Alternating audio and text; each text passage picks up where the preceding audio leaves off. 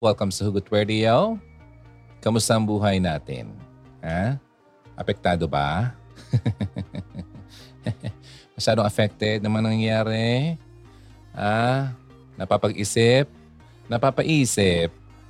Ah, sa mga nangyayaring hiwalayan dyan? Affected. Wala kang ka-affection eh. Masyado ka naman futuristic. okay. Na pag-usapan natin today ang mga common reasons ng divorce. According yan sa isang website na pinag-uusapan ng patungkol sa mga pag-aasawa. Alright. Ngayon, pag-usapan natin to hindi para mag-divorce kayo ha. Number one, walang divorce sa Pilipinas. Gusto ko lang i-share ito sa inyo kasi para makita mo na yung mga mga signs, mga warning signs, red flags.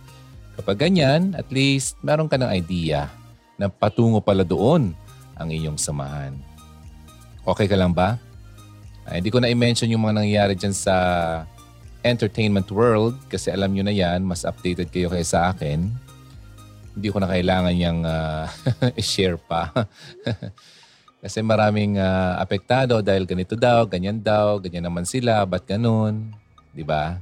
Sabi nga, eh, sila nga daw, eh, ganyan, ano pa kaya kami? Mga ganun. Kinukumpara na kagad yung kanilang sarili sa iba. okay. Now, ano ba? Ang mga bagay ay parang hindi maganda between you and your uh, spouse. Kapag makita mo at maramdaman mo itong mga bagay na ito,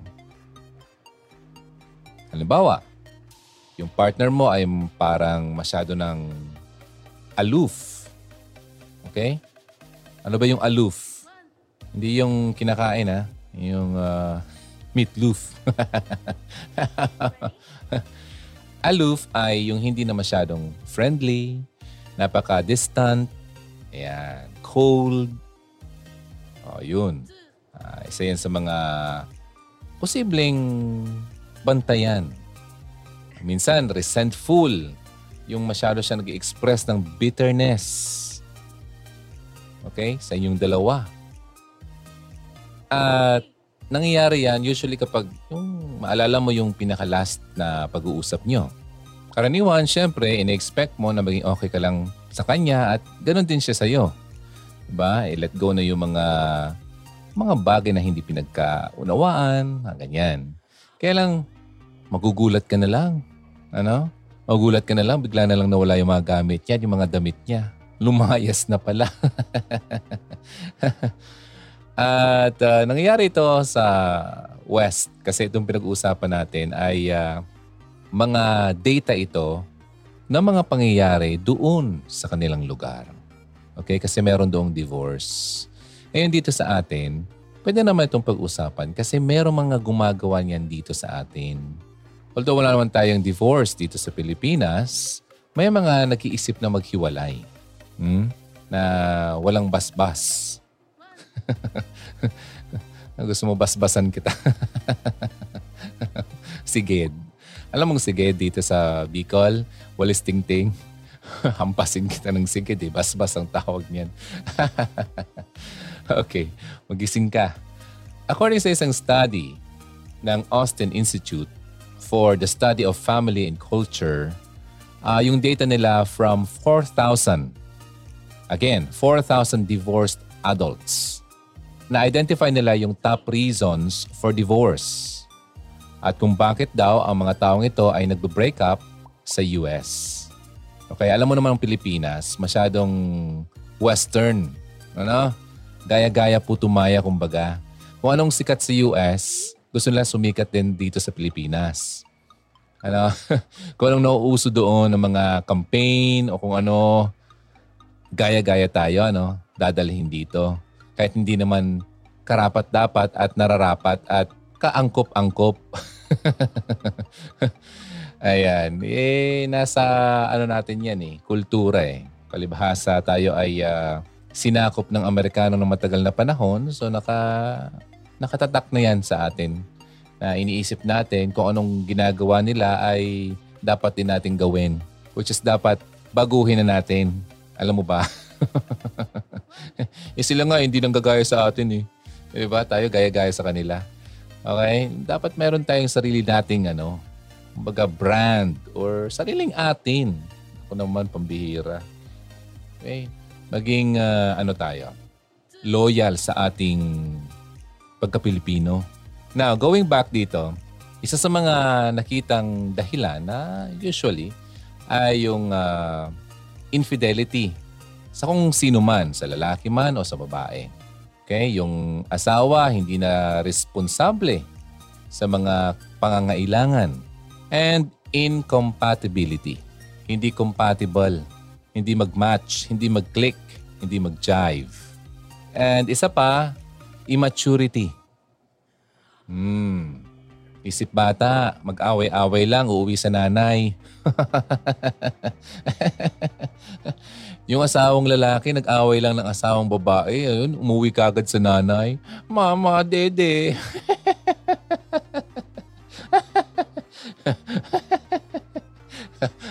Natawa ako dun. ano ba? Nag-asawa ka pa. Ay, pambira ka. Ano ba yun? Oh, pasensya niyo ako ah. Kasi nakakatawa naman talaga. Ano ba naman? Oh, yung mga nanay dyan, huwag niyong konsintihin ang anak niyong ganyan. Ha? Nag-asawa na yan, hayaan niyo na yan. Hindi na yan bata. Hindi na yan minor de edad. Naku, pambihira. Uuwi-uwi kapag, ay naku, kung ako yung nanay, kung ako lang nanay, no? Tapos ang anak ko ganyan, nag-away yung mag-asawa, uwi-uwi sa akin, hampasin ko yan. Balik dun. Balik dun sa asawa mo. Bira ka anak ka. Okay, kausapin mong maigi ang asawa mo. Yung uwi-uwi ka dito, ano, gusto mo chupon. Ay nako, mamas boys. Ah, bago-bago na ha. Yung mga nanay na may anak na mamas boys, na ituruan nyo naman yung mga anak nyo. Hindi yan magandang gawain. Ano? Cute yan kapag bata pa. Ah, yung uh, napipisil-pisil pa, mga pisnging, mga cute-cute. Di ba? Pero ang gusrang na, girls na, thunder na, eh, pambihira naman. ano ba naman? Tama na. Enough na, nanay. Ano? Hindi na na yan nakakatulong. Okay? Sige, balik tayo. Immaturity yun, no? And isa pa, emotional abuse and financial problems. Hmm, yung mga commons yan. So bakit daw ang mga mag-asawa or ang couples ay nagdi-divorce? Isa sa mga dahilan din ay yung hindi ka na makapag-cope with your partner. Kaya yung divorce sa kanila ang malamang ang best option. Kapag ang couples ay yung feeling nila ay binigyan na nila lahat, ah, ang lahat ng mayroon sila sa relasyon, napupunta sila sa conclusion na oras nang tapusin ang pagsasamang ito, ang marriage na ito. Sa tingin mo itong senaryo na ito ay nakaka-relate ka? Hindi naman ito uncommon eh na yung mga couples ay nag-aaway at nagme-make up, ba? Hanggat sa dumating ang araw na they fall apart. For good. Nasawa na. Ayaw na. Huwag yung ipagsantabi ang mga relationship issues na yan kasi di mo alam, patungo na pala kayo doon. Kaya dapat ngayon pa lang, inaayos na yan. Ilang percentage ba ng marriages ay nauuwi sa divorce? In reality daw, 50% of marriages end up in divorce sa US. Ulitin ko ha, sa US. Hindi to US ha. Mga sabihin mo, Uy, ang dami pala nila. Uy, join na ako dyan. Uy, Hunus dili ka. Nag-uusap lang tayo. Okay? According sa stats, yung mga couples usually nagdi-divorce sa first seven years ng kanilang marriage. Oh. Ano ba yung year na mas common na mag-divorce ang mga mag-asawa? Hmm. Ano? Sinabi ko na. sa loob ng pitong taon, Nako, kapag hindi ka pa nakalampas dyan. Parang yung uh, sasamahan na mag-boyfriend-girlfriend. 3, 5, 7, 10 each. Kate, nangangate. On the third year daw, daw, uh, may pagkakate na mangyayari. Uh, parang bigla kang na-allergic. May allergic reaction. Nagkakasawaan daw. Then, nagme-makeup hanggat sa dumating naman yung fifth year. Saka naman ulit naramdaman. Then, nag-makeup ulit. May dalawang taon na naman. Seventh year. Ayun, nangatin na naman. May mga bungang araw na naman. And nung nakalampas sila doon sa seventh year, ah, 10th year anniversary. Ano?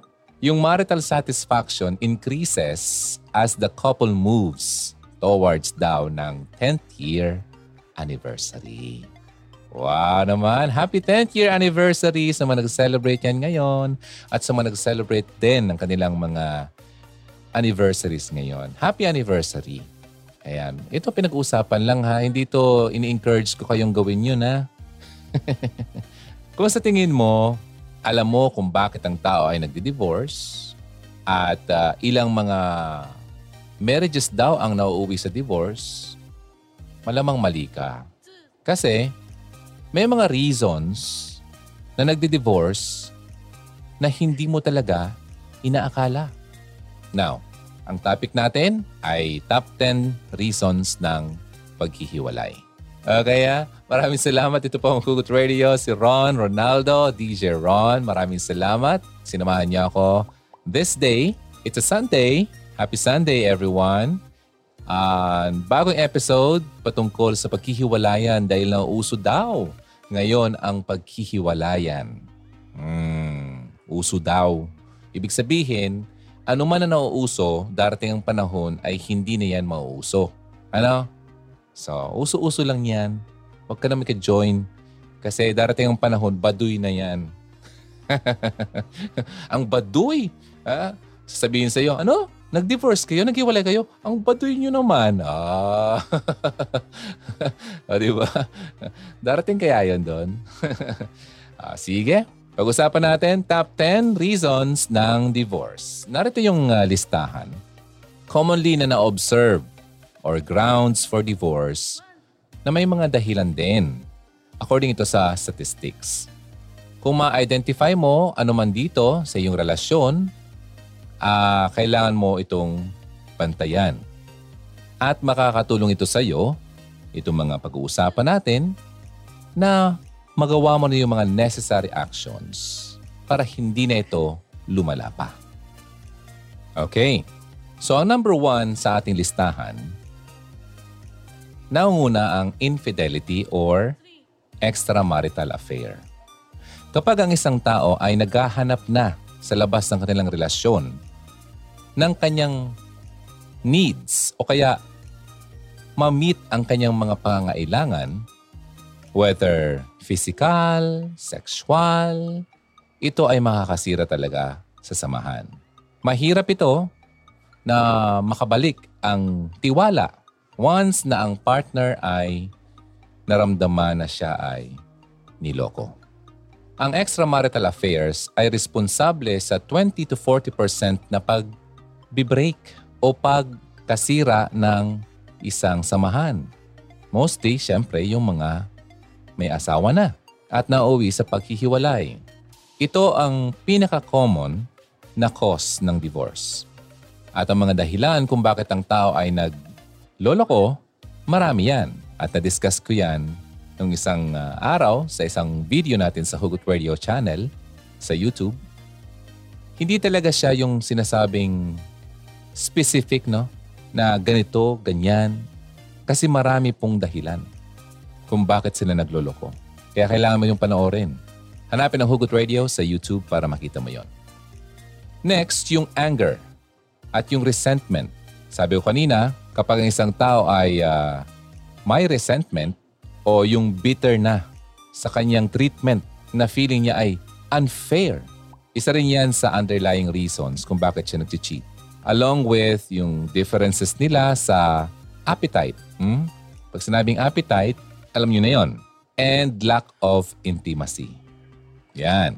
Ang infidelity ay nagsisimula sa simpleng pagkakaibigan, sabi ng isang uh, cheating expert na si Ruth Houston. Sabi niya, it starts as an emotional affair which later becomes a physical affair. May nag-message sa akin, DJ Ron, yung asawa ko ay gusto ko nang umalis siya sa kanyang trabaho dahil meron daw siyang nakikitang kakaiba sa katrabaho. Yun nga lang, problema siya kung paano raw ang kanilang kabuhayan. Hmm. Mahirap, no? Anong sagot mo dyan?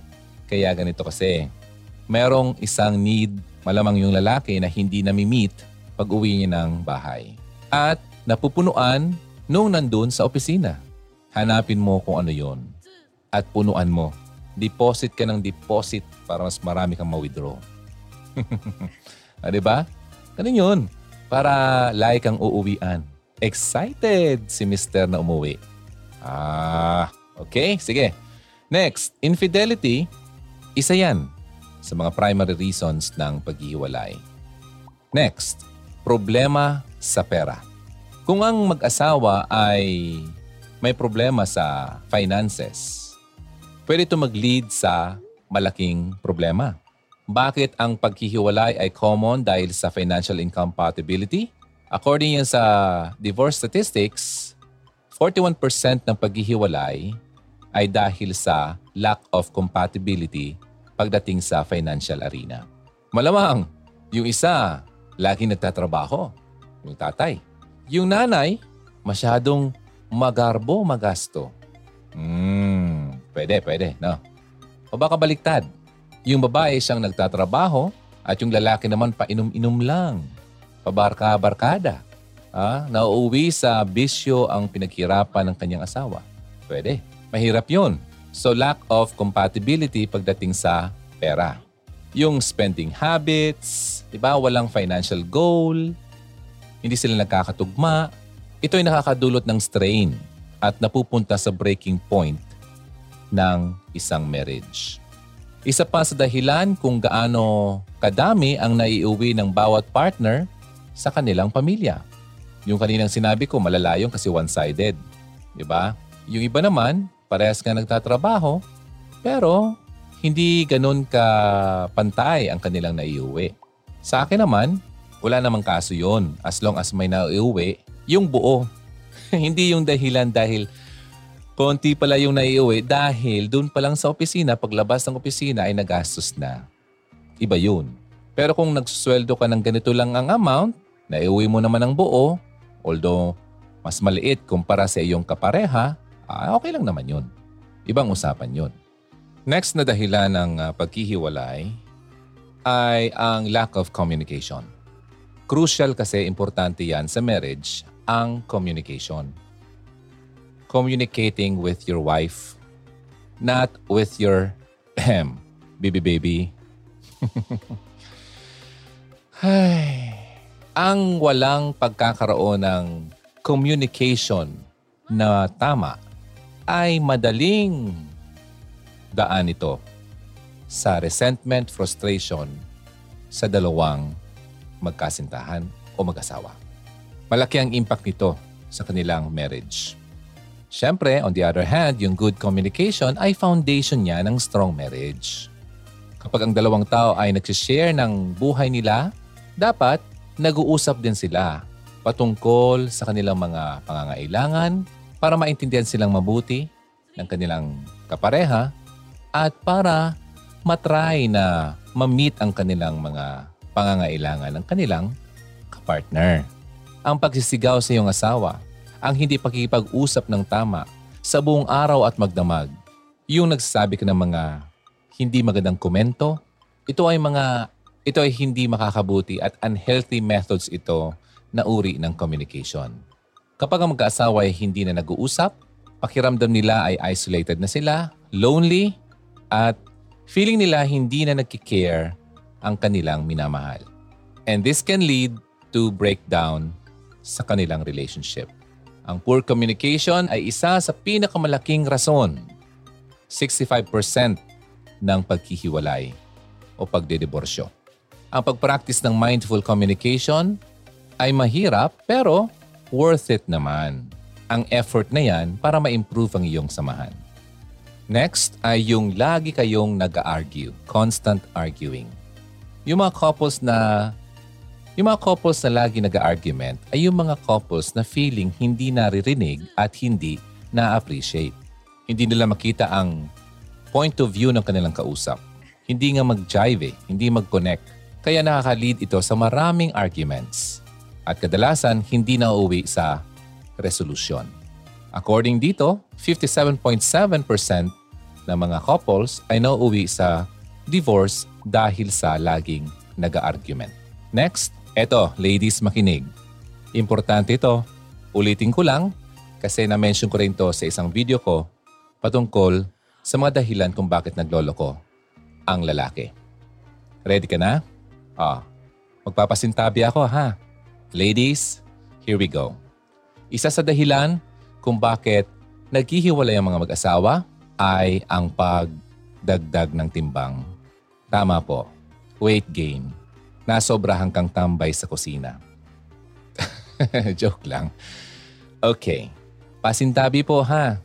Ito hindi ko sinasabi na lahat ng mga nag-weight gain ay yun ang dahilan ng kanilang asawa. Hindi naman.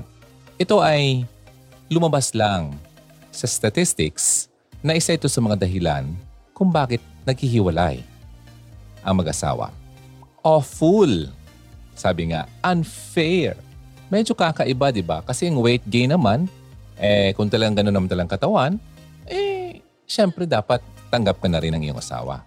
Kaya kung ang asawa mo ay uh, hindi talaga apektado ng ganyan, ay super love ka niyan. Okay?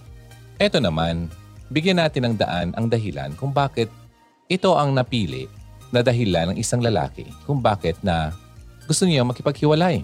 Kasi ito sa mga leading causes ng divorce according dito sa ating resource. Yung significant amount of weight gain causes yung other spouse to become less physically attracted. While yung iba, weight gain daw, it takes a toll sa kanilang self-esteem. Kaya nauwi ito sa issues ng intimacy. Uh, ladies, makinig ah. Halimbawa ako, mahilig ako sa slim. Ngayon, syempre, nanligaw ako, niligawan ko, nagustuhan ko ang isang babae na ganun. Okay? Tumagal kami, nagpakasal kami. So ang akala ko ay uh, hindi siya magbabago. Kasi ang mga mag-asawa, ang sabi, ang lalaki, nag-aasawa hoping na hindi magbabago ang kanyang asawang babae. Ang babae naman, nag-aasawa hoping na magbago ang kanyang asawang lalaki. Halimbawa, uh, bad boy. No? Gusto niyang asawahin para daw uh, mabago niya. Or mabago ng dahil sa kanya. So hoping ha, at uh, ang iba pa nga ay nagiging dahilan ang pagpapaasawa Iniisip nila ay magbabago yan kapag sila ay mag-asawa na. Which is wrong. Okay? hindi po ganyan ang labanan. Ako hindi naniniwala dyan. Kung hindi pa nagbabago, nung kayo ay hindi pa pinag-iisa, hindi pa kayo kasal, ah, malabo yan magbago. Okay? kapag kayo ay mag-asawa na. Unless, well, siguro, small percentage, meron din naman siguro. Uh, well, congratulations. Pero majority, na. Okay, dapat magbago na muna siya bago pa siya pumasok dyan sa buhay may asawa. Kaya, kung basagulero, sugarol, palatumador, lahat na lang mga masamang gawain na ginagawa niya nung kayo ay mag-boyfriend-girlfriend pa, at iniisip mo ay magbabago na rin yan kapag magpamilya na kami at magkaanak. Hindi. Pero meron din naman akong kilala. Kaya sinasabi ko, small percentage. Malamang, may kilala ako na napaka-basagulero noon. Nung high school kami. Pero matalino. Uh, siga-siga, hanap ay uh, gulo. Diba? Pero nag-asawa na, nagkatrabaho, nag-asawa, tumino, ang ganda ng buhay. Oh, so, pwede naman. Pero huwag ka nang umasa sa ganyan. Okay? Huwag ka na umahal sa ganyan kasi bihira lang yan. bihira lang yan. Okay? Kung ako babae, hindi ako aasa sa ganyan. Parang ano yan, parang sugal. No? Kadalasan talo ka dyan. Now going back doon sa weight gain. Eto na, nag-asawa na kami. Kaya akala ko di siya magbabago. Ayun, nung kami ay kinasal na, yun na nga. So, di ko masabi. Parang, bakit? Siyempre magtataka, bakit? Anong yari? Ikaw lang lumaki. Ako ganun pa rin. Unless kung talagang sabay kayong lumaki, okay lang din, no? Or kung talagang okay din naman dun sa lalaki, pwede. Pero mayroon kasi mga lalaking hindi ganoon. Okay? Kaya, pag-isipan nyo yan. Ah, kasi hindi pare-pareho. Hindi pare-pareho ang tao. Ang lalaki lalo na. Ang lalaki ay visual. Kung ano ang nakikita. Ang babae kung ano ang naririnig. Ibang-iba, no? Ang lalaki, wala yan sa naririnig. Basta kung anong nakikita, go yan. Ay, sinasabihan kita. Oo, wala yan. Wala yan sa kung ano-ano. Basta kung ano ang mapapawaw sa kanya. Hmm, diretso yan. Okay? So ladies, makinig. Ah, huwag ka magbago. huwag ka magbago. Okay, na kung halimbawa man may condition na hindi talaga mapigilan, ay ibang usapan yan. At uh, malamang dapat alam yan ng iyong kapareha na may condition kang ganyan. So, pwede yon Given yon Now, ladies ha, yung number five na yon importante yon Lalo pat kung talagang wala naman rason kung bakit ka dumagdag ng timbang. Okay, number six tayo. Hugs, maraming salamat sa mga nakikinig. Nangalahati na tayo. At uh, ito po ang Hugot Radio sa mga kaka-join lang. Pinag-uusapan natin ang common reasons ng divorce o paghihiwalay. Kasi nauusang usapan patungkol sa divorce ngayong panahon. So may mga nagtatanong ano daw kaya ang dahilan kung bakit naghihiwalay. Ito ay mga common lang. Hindi naman ito yung mga lahat talaga. Okay, may dahilan siya na iba na ano lang, naisipan lang. Natulog na mahal ka pa, pag gising ay hindi ka na mahal. O, di ba? Kakaiba yun. oh, hey, nangyayari yun. Now, next. Number six. Yung mga unrealistic na expectations. Yung in-expect mo yung kapareha mo na mag-live up sa yung image na kung anong dapat siya. Oh, kaya nga itong sinasabi ko sa inyo, ladies. Kung ano ikaw, huwag mong baguhin. Pati ang mukha mo, huwag kang mag si selfie dyan na naka-filter. Pakita mo yung totoo mo. Meron nga ako nakitang video, yung uh, dating daw ngayong 2022. Yung dalawa nag-meet up, babae at lalaki. So, yung lalaki, tinitignan niya yung picture ng babae sa cellphone niya habang kaharap niya yung babae. Ibang-iba yung mukha ng totoong mukha nung kaharap na niya, yung mukha nung nandun sa picture. Eh, yung babae, ganun din naman pala ang ginagawa kinukumpare niya yung mukha ng lalaki dun sa picture habang kaharap niya yung lalaki. Hanggang sa na-realize nila na hindi naman pala talaga totoo yung mga nakita nilang pictures. So ayun, nag-goodbye na lang yung dalawa ng sabayat. Wala na, tapos. eh kasi naman, hindi na-meet yung expectations. Kaya wag kayo mag... Nako, magpakatotoo kayo. Ha? Sinasabi ko sa inyo, masisira kayo ng mga filters na yan. May nakita nga ako online. Facebook, wow, as in wow. eh, habang tinitignan ko yung mga ibang pictures niya, parang may, may off, parang may kakaiba. Yung masyadong pulido yung mukha niya. Ano na, wala kang makita-kitang imperfection. Ano ba to? Totoo ba to? Tapos napakatalas ng baba. Kakatakot to pag makita sa personal eh. Diba? May mga tao kasi na nabubuhay tuloy sa panaginip. Kung anong lagi niyang pinopost na picture niya, tingin niya yun ang mukha niya. Kahit na nakaharap na siya sa salamin, ay ganoon na rin ang tingin niya sarili niya. nag na. Hallucination. o, kayong ganun na. Malala na yun. Oh, so wag. Kasi kung gusto mong magkaroon ka ng uh, magandang kinabukasan, tigil-tigilan mo na yan. Okay? Kasi kahibangan po yan. Okay? Nakakaawa naman yung iyong mga kapareha Kasi baka iba yung kanyang ini-expect sa iyo. Di ba? Hindi ka naman pala yun. Oh, so, yun nasabi ko lang yun. Unrealistic expectations ang sinasabi dito. Ito ay nakakabigay din ng uh, strain sa kapareha. Kaya feeling down tuloy, parang failure tuloy ang nangyari. May isa pang kwento, di ba? Kung alam nyo to, kinasal sila sa ibang lugar to eh, ibang bansa. Kasi doon, kinakasal, makita mo lang yung mukha ng babae kapag kayo ay kinasal na. Magugulat ka.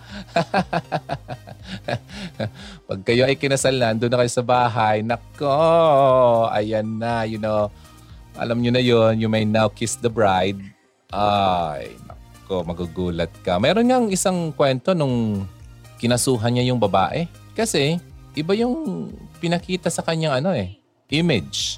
Ah, kaya nga, na-fall in love yung lalaki. Ah, Siyempre, kinis-kinis, mga ganun.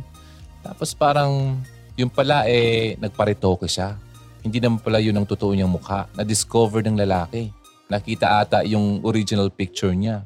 O, wag ganun. Kasi hindi po yan makatotohanan at uh, anuman ang ganyan na nabubuhay tayo sa kamalian, kasinungalingan, ay hindi tayo makakakuha ng maganda dyan. Okay?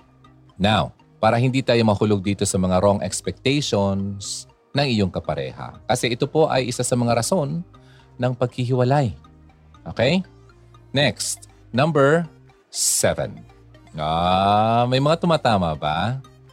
Ito naman, na-mention na to kanina pero medyo pag-usapan ulit natin. Lack of intimacy. Yung hindi mo feel na makipag-connect sa iyong partner, makakasira to ng iyong samahan dahil ito ay nagbibigay ng feeling na parang nakikisama siya sa isang stranger. Ano? Parang roommate mo lang. Hindi asawa. Walang intimacy. Lack of physical and emotional intimacy. Hindi lang yan patungkol sa ano ha, sa mag-asawang nasa intimate moment. Kapag lagi mong binibigyan ng asawa mo ng parang very cold feeling na cold shoulder, wala kang kalabor-labor. Ha? Wala kang ka, kasabor-sabor. No? Walang ka lasa-lasa kumbaga sa pagkain. Ang tabang-tabang mo lagi. Pwede ito maging ground sa divorce. Hmm. Ito pa yung mga couples, nag-struggle sila sa different drives nila. Kayo, alam nyo na mga terms ko dito. Hindi ko na kailangan pang i-elaborate. Yung drives, mga ganyan. Appetites, iba ito ay magiging parang, whew, mapapaganyan na lang asawa mo. Ay, ba? Frustrations. Kasi hindi na mimit ang kanilang need. Kaya hinahanap sa iba. Hmm. May mga needs tayo. Alam mo yan. Kaya nga importante ang marriage counseling. Hmm. At mabuti nga, mas maigi, magpa-counseling kayo bago pa kayo magpakasal para mahimasmasan kayo. Baka naman nagmamadali naman kayo masyado. Hmm. Saka na lang kayo makapag-isip kapag kinasal na. Di ba? Yung mga pag-ignore mo sa inyong partner's needs. Hindi ko masabi yung term eh. You know what I mean? May mga pangangailangan tayong gusto nating gawin sa loob ng iyong samahan. Kapag hindi mo yon ibinibigay at ini-ignore mo, feeling mo, hmm, Okay na yan sa kanya. Mali yun.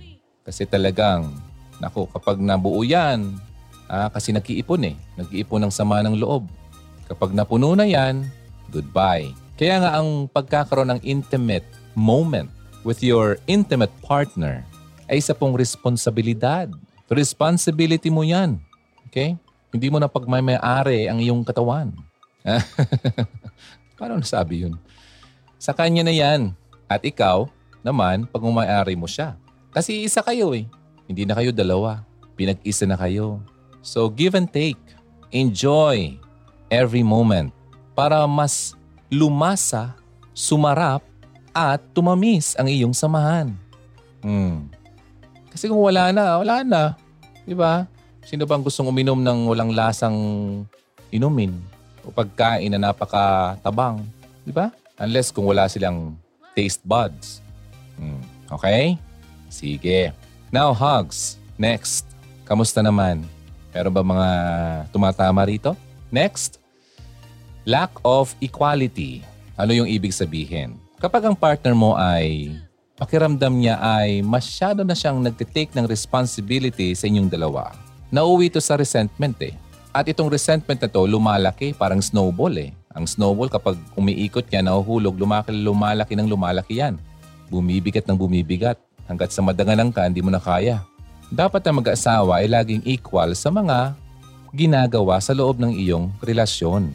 May harmony, may respect, di ba? Para masaya lagi. Hindi yung masyado kang take ng take eh. Hindi ka man lang mag-give, di ba? So importante yun. Hugs. Care yans. Mapapaha ka. so ito ay tinuturuan tayo para maayos natin ang mga pagkakamali natin.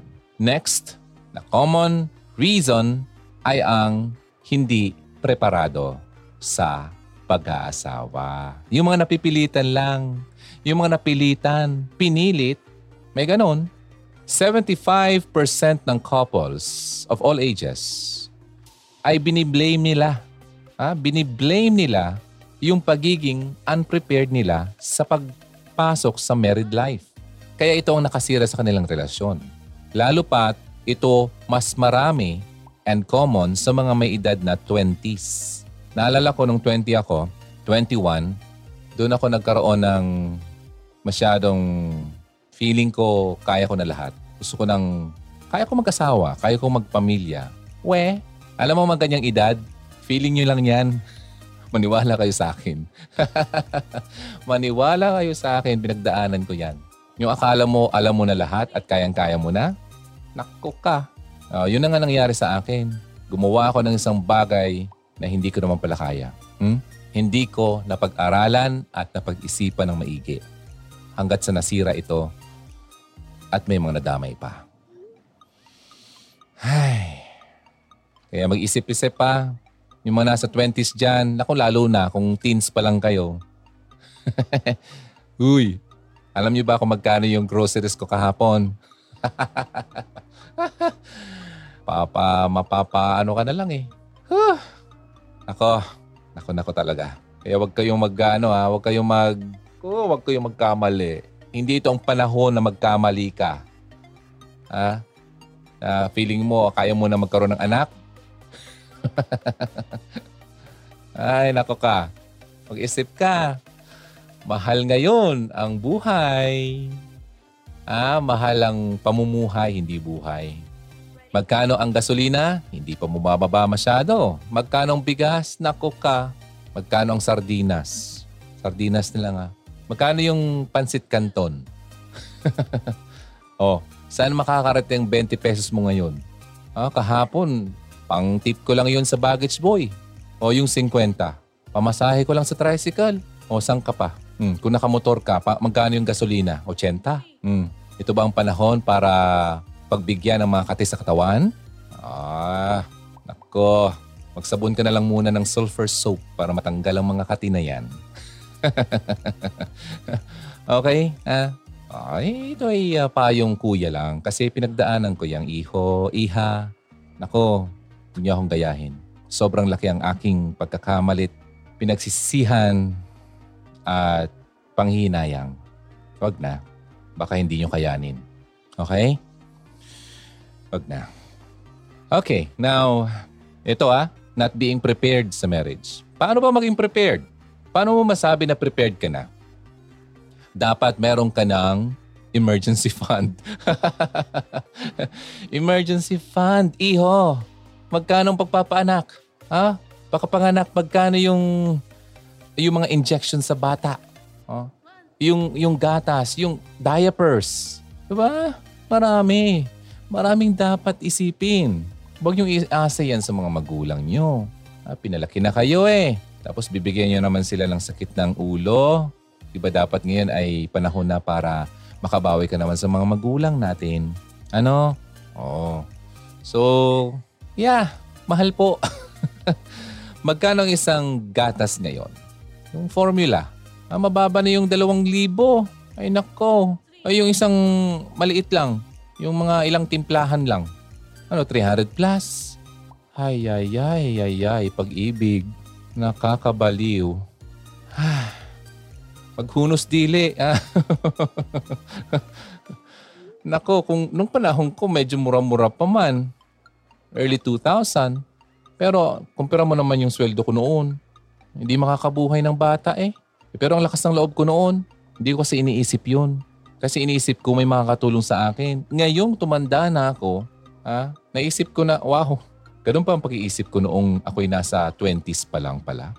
Yung kapareha ko, ano pa lang eh, 18? Ba, hindi pa nga tapos ng kolehiyo. Ako, kakatrabaho ko pa lang. Eh feeling ko kasi kayang-kaya ko na kasi may trabaho na ako eh. eh wala akong ipon. Lagi akong isang kahig, isang tuka. Kapag dumating na yung sweldo, kinabukasan, paubos na naman. Oh, kaya dapat may savings. May uh, constant income. Continuous flow of income. Ano pa? Meron ka dapat hindi lang isang income. Multiple streams dapat. Lalo na ngayon. Hay, nako. Kung pwede magtinda-tinda ka dyan, di ba?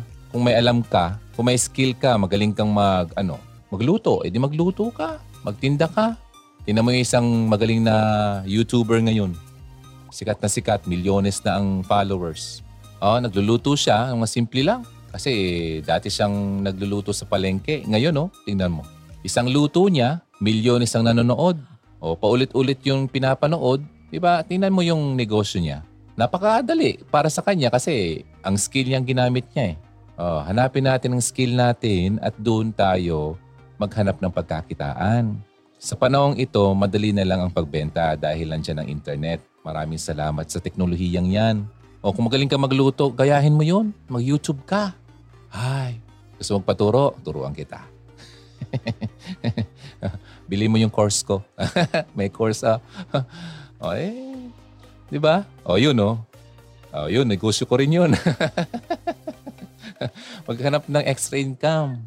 Ano pa, magaling kang mag-paint. Oh, yun. Ibenta mo yung ano mo, painting mo. May nakita nga ako, ah, usong-uso ngayon yung Facebook Reel. Aba, doon pa lang oh, kumikita na siya. Sa comment section, pinapakita lang niya yung clips niya. Sa comment section, may mga nag-order na. Oh, di ba? Oh, kung hanapin mo kasi kung saan ang galing mo. Madali lang ngayon kumita basta wag kang tatamad-tamad at hihiya-hiya. Okay? Ah, sige, ito na yung panghuli natin. Ladies and gentlemen, ang pinakahuling common reason kung bakit nagkakahiwalay ang mag-asawa ay physical and emotional abuse. Hmm. Yung walang feeling na connection na nga, hahampasin ka palagi ng asawa mo. Ala eh. O, di ba? Wala na nga physical intimacy, emotional intimacy. Ito pang mangyayari. Hmm. Sa tingin mo, tatagal ka? Malabo yun. Physical or emotional abuse ay nakakalungkot na realidad po yan. 23.5% ng divorce ay dahil dito. Abuser ang kanyang asawa. Deep emotional issues ang dahilan. Kasi kapag sinasaktan mo ang asawa mo, apektado ang emosyon. Di ba? Damay-damay yan. Ladies, paano masasabi ng isang lalaki ay posibleng masaktan ka kapag kayo ay mag-asawa na? Para sa akin, I think tignan mo kapag hindi pa kayo mag-asawa, no? Nung hindi pa kayo mag-asawa, obserbahan mo, paano ba siya mag-treat ng kanyang nanay? Paano ba siya mag-treat ng ibang babae? Paano siya mag-treat ng mga hayop? Sinisipa ba niya? Kapag ganun, malamang. Oh, scientific yan. Diba? Animals. Hmm, hindi po yun mura. Kaya po, mag-isip-isip tayo. Ano? Huwag yung lagi-lagi lang, ay, ang gwapo kasi. Macho. Yaman. Ganda ng kotse. Mabibigay sa akin ang mga gusto ko nito. Oo. Kabilang doon yung suntok sa mukha mo. Hmm. Ano yan? Okay? Mag-iingat ha. Ladies, patapos na tayo. Sana may natutunan ka naman. Ano mga rason, good reasons ng paghihiwalay? Meron ba? Are you sure? May magandang dahilan dyan. According sa Bible, may dalawang grounds for divorce. Sexual immorality, okay? Matthew 5.32. And yung abandonment by an unbeliever. 1 Corinthians 7.15 Pero kahit na itong instances na to ay nabanggit, hindi naman ini-encourage at required ang paghihiwalay. Ang isa sa pinakasigurado, ang pagiging malungkot sa buhay may asawa ay hindi siya biblical grounds for divorce. Kung matatandaan mo, ang sabi sa Mark 10 verses 11 to 12, a man who divorces his wife so he can marry someone else commits adultery against her. And a woman who divorces her husband so she can marry someone else commits adultery. Ang iba kasi, di ba? Gusto maghiwalay kasi gustong yung bago. Base dito, nakikita natin, ang mga tao ay walang karapatan na sirain ang malungkot na samahan. God intended that marriage be for a lifetime, pang habang buhay. Ang Panginoon ay talagang interesado na magkaroon tayo ng magandang pagtingin sa buhay may asawa. Dapat ito'y intact. Alam mong failed marriages and broken homes, masyado itong mahirap sa mag-asawa, lalong-lalo na sa mga anak. Hindi naman sinasabi na gusto talaga niya na maging malungkot na lang tayo forever and ever sa buhay may asawa. Iba kasi ang approach niya pagdating dyan binibigyan niya tayo ng perspektibo kung paano ito ayusin. Hindi yung paano ito sirain. Kung matatandaan mo, sinabi ni Paul, the couple should be active in the sexual relationship. Oh, di ba? Sabi ko kanina, yung mga walang gana dyan, yung drive and appetite, sabi dito, dapat kayo active dyan. Bakit? So that Satan cannot tempt them. Oh? Ini-encourage ni Peter na yung mga husbands ay itreat yung kanilang mga asawang babae with understanding para hindi ito mangyari. Nasa spiritual battlefield ang uh, buhay may asawa. Alam mo ba? Talagang hinahanapan niya ng butas para masira. Kaya tingnan mo, kung mapapansin mo, itong si Satan ibang atake talaga eh. Inaatake niya yung mga sikat na tao. Dahil maraming followers yan kasi kapag nasira yung dalawa, maraming mga madadamay. Maraming casualties ng mga followers. Mawawala na ng tiwala sa marriage. Kailangan pagtrabahuhan natin at ipaglaban ang relasyon. Hindi yung maglaban sa loob ng relasyon. Ini-encourage tayo ni God toward reconciliation. Okay? Diba? Sabi nga, if your brother sins against you, go and tell him his fault between you and him alone. Oh, yun. Kailangan yung mag-usap. Honest communication para ma-resolve natin ang problema. And God also calls us to find our joy or happiness in Him. Malungkot ka sa buhay may asawa? Sabi dito, rejoice in the Lord always. Again, I will say rejoice. Hmm. Palitan mo na yung shampoo mo. Alam mo yung joy natin kay Lord, ay something na pwede mo makuha regardless kung ano man ang kondisyon ng buhay mo. Alam mo ba yung mga guidelines ng uh, pagiging masaya at ma-experience natin ito ay hindi naman kabilang doon ng cooperation ng iyong asawa. Magsimula muna sa iyo. Hindi naman niya control yung capacity mo na maging joyful and peaceful or magkaroon ng peace of mind. Narinig mo na yung sinasabi na, for you know that when your faith is tested, your endurance has a chance to grow. So let it grow. For when your endurance is fully developed, you will be perfect and complete, needing nothing. Ah, ang ganda na na. So nakakatulong din. With God's help, syempre, nagmamature ang ating faith at lumalakas ito. Binigyan ni Lord ng clear instructions, clear cut na sinasabi instructions ang mga mag-asawa. Husbands, love your wives. O di ba? Even as Christ also loved the church and gave himself for it. So yung mga lalaki, mahalin ang kanilang asawa as their own bodies. Katulad ng pagmamahal mo sarili mo. Sa mga asawang babae naman, God's instruction is what? To submit to their husband's leadership and to respect their husbands. Baka naman wala na yung respeto. Kaya nawawala yung pagmamahal. Oh, ladies, makinig. Gusto mo ng pagmamahal? Ibigay mo ang respect. Men, gusto mo ng respeto? Ibigay mo ang pagmamahal. Okay? Yun. Kapag yung mag-asawa ay nag-live up sa biblical responsibilities, ma-enjoy nila ang kanilang marriage. Sino bang hindi magugusto na lalaki sa babaeng nirespeto siya? at nagsusubmit sa Kanya. Sino ba namang babae ang hindi may in love at hindi magrespeto sa lalaking minamahal siya? Ang dahilan ng pagiging unhappy sa isang buhay may asawa ay resulta ito ng isa or dalawang partido na nag-refuse na mag-submit sa pinapagawa ng Panginoon sa kanila. Minsan, yung mga unresolved issues din naman ay lumalabas na lang din kapag sila ay may asawa na. Kaya talaga kailangan din yung counseling. Okay? Lalo pat yung individual counseling na makakatulong dito sa ginagawa nyo para mabuo ang resolution na kailangan yung dalawa. May nagtanong sa akin minsan, yung asawa daw niya ay hindi naman talaga believer. Nagtanong yung babae, ano daw dapat niyang gawin?